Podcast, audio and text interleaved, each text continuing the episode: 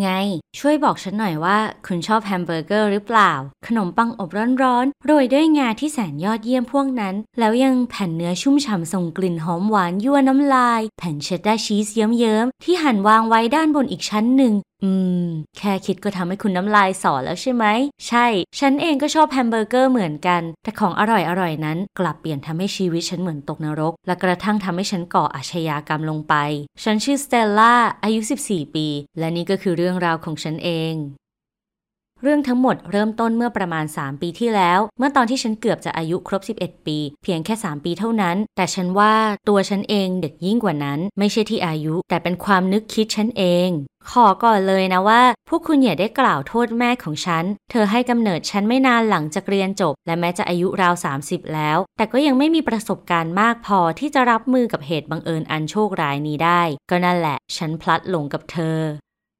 เราอยู่ในชานเมืองของเมืองใหญ่ และมักออกไปซื้อของในย่านเพื่อนบ้านที่ฉันไม่รู้จักทางดีนัก และเรื่องก็เกิดตอนนั้นเอง เมื่อเราซื้อทุกอย่างที่ต้องการได้ครบแล้ว แม่ของฉันก็ไปเอารถ เพื่อที่ว่าเราจะได้ไม่ต้องเดินข้ามลานจอดรถ แล้วหอบถุงช้อปปิ้งหนักอึ้งมากมายไปด้วย ฉันเดินออกห่างจากทางเดินนิดหน่อยระหว่างรอแม่ และเห็นว่าตรงนั้นมีป้ายรถเมล์แล้วรถก็กำลังจะออก ทันใดนั้น ฉันก็เห็นว่าแม่กำลังขึ้นรถ ฉันไม่มีเวลาแม้แต่หยุดคิดเลยกระโดดขึ้นไปบนนั้นตามแม่ไป และพอฉันขึ้นไปแล้ว ฉันก็เพิ่งรู้ว่าผู้หญิงที่ฉันคิดว่าเป็นแม่ที่จริงเราไม่ใช่ เธอดูคล้ายด้วยทรงผมและเสื้อผ้าแบบเดียวกับที่แม่ใส่ ฉันถึงกับตะลึงไป และเดินทางห่างออกไปหลายไมล์แล้วก่อนที่จะลงจากรถมาได้ ในสถานที่ที่ฉันไม่รู้จักสักนิด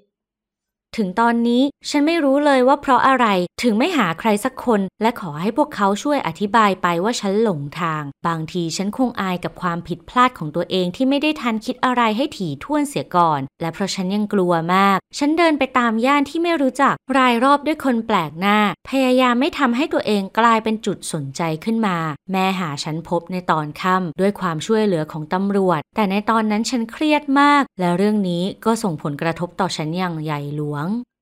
โดยเฉพาะเรื่องหนึ่ง เมื่อวันอันเลวร้ายเกือบจะสิ้นสุดลง ฉันหิวโหยสุดๆ พูดให้กว้างกว่านั้นคือ ฉันท้องร้องโครก และมือสั่นริก ฉันอยากกินอะไรสักอย่างแทบตายเพื่อที่จะได้หายกลัว ดังนั้นเมื่อฉันเห็นแฮมเบอร์เกอร์ที่ใครสักคนยังไม่ได้กินอยู่ในกล่องบนโต๊ะ นอกร้านกาแฟที่ไหนสักแห่ง ฉันก็ไม่ได้ลังเลแม้แต่น้อย ฉันไม่รู้ว่านั่นเป็นของใครทิ้งไว้ หรือทิ้งไว้ทำไม แต่นั่นไม่สำคัญ สิ่งที่สำคัญคือ ฉันยังจำรสชาติของแฮมเบอร์เกอร์ชิ้นนั้นได้ความรู้สึกที่หิวโหยของฉันบรรเทาลง แล้วฉันก็ยังรู้สึกปลอดภัยระหว่างที่กินเข้าไปด้วย วันนั้นนั่นเองที่ภาวะผิดปกติในการกินของฉันเริ่มต้นขึ้น หลังจากนั้นไม่นานฉันก็เริ่มกินแฮมเบอร์เกอร์เป็นอาหารเช้า อาหารกลางวัน และอาหารเย็น ที่จริงแล้ว ฉันก็เอาอาหารชนิดอื่นใส่ปากได้ แต่ยากมาก และมักจะตามด้วยผลข้างเคียงอะไรสักอย่าง ผักและผลไม้กลายเป็นของที่มีกลิ่นแปลกๆ และฉันก็คลื่นไส้แค่เพราะแอปเปิลลูกเดียว ฉันจะมีความรู้สึกนี้เมื่อเอาอะไรที่ไม่น่ากินได้ใส่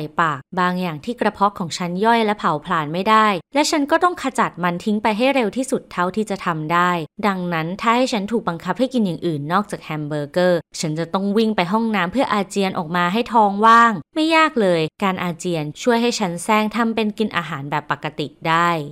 ฉันไม่ได้พูดอะไรกับพ่อแม่สักคำและยังปกปิดพฤติกรรมใหม่นี้อย่างระมัดระวัง คุณอาจจะถามว่าแล้วฉันทำแบบนั้นได้ยังไง อืม ที่จริงก็ง่ายมาก พ่อแม่ของฉันยังอายุน้อย และคิดว่าอาหารไม่ใช่เรื่องที่ต้องใส่ใจมากนัก พวกเขาแทบไม่เคยทำอาหารกินเองที่บ้าน และในตู้เย็นก็เต็มไปด้วยผลิตภัณฑ์แช่แข็ง และอาหารที่พื้นที่สุดที่ฉันทำเองได้โดยความช่วยเหลือจากไมโครเวฟ และเช่นกัน พ่อแม่ของฉันก็มีวิถีชีวิตที่ไม่ปกติเท่าไหร่ พวกเขาทั้งคู่ทำงานเป็นเจ้าหน้าที่ในไนท์คลับ และใช้ชีวิตกลางคืนเป็นปกติ ดังนั้นเราจึงไม่เคยทานอาหารมื้อค่ำด้วยกัน ส่วนพี่เลี้ยงน่ะเหรอ ไม่มีอะไรจะง่ายยิ่งกว่าการหลอกพี่เลี้ยงอีกแล้วล่ะ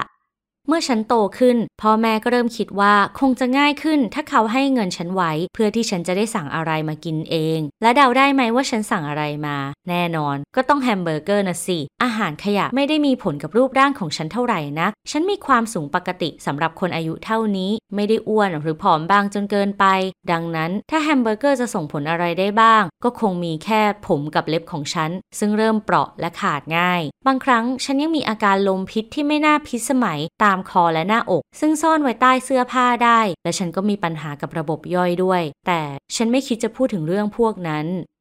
เวลาผ่านไป และฉันก็ประสบความสำเร็จในการหลอกทุกคนที่อยู่รอบตัวฉันได้ราว 3 ปี และสำหรับฉันก็ดูเหมือนว่าเรื่องนี้จะดำเนินไปเรื่อยๆ ไม่สิ้นสุด แต่ทุกอย่างก็เปลี่ยนไปเมื่อป้ามอลลี่ของฉันเริ่มทำธุรกิจของตัวเอง และเปิดร้านอาหารฟาสต์ฟู้ดซึ่งแน่นอนว่าแฮมเบอร์เกอร์เป็นเมนูหลักอย่างหนึ่งในตอนนั้นเองฉันอายุครบ 14 แล้ว และกำลังมองหางานพาร์ทไทม์ฉันเลยถามเธอว่าต้องการคนช่วยไหมป้ามอลลี่ตอบรับด้วยความยินดี และให้ฉันไปช่วยในห้องครัว ไม่นานหลังจากนั้น เธอก็เลื่อนขั้นให้ฉัน เพื่อฉันจะได้ทำงานส่วนไหนก็ได้ที่ฉันชอบจากร้านของเธอ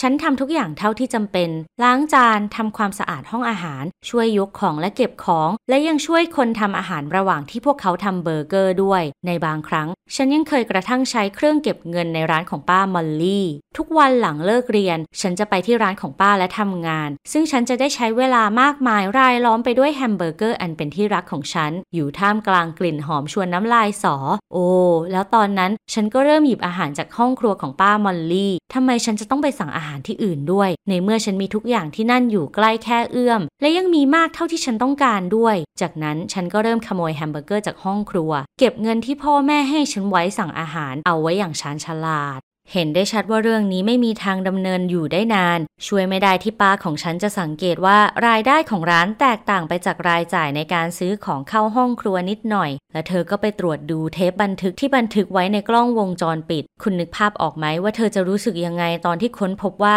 เป็นหลานสาวของเธอที่ขโมยของของเธอไป ป้ามอลลี่ตัดสินใจหลีกเลี่ยงการอบรมฉันแบบเป็นส่วนตัว และโทรหาพ่อแม่ของฉันก่อน ตอนนั้นเธอคิดว่าฉันแอบเอาแฮมเบอร์เกอร์ไปขายเพื่อหารายได้นิดๆหน่อยน่อยๆ และแนะนำแม่ฉันว่าให้แม่หาแหล่งเก็บเงินลับๆ ของลูกสาววัย 14 ปีคนนี้ให้เจอ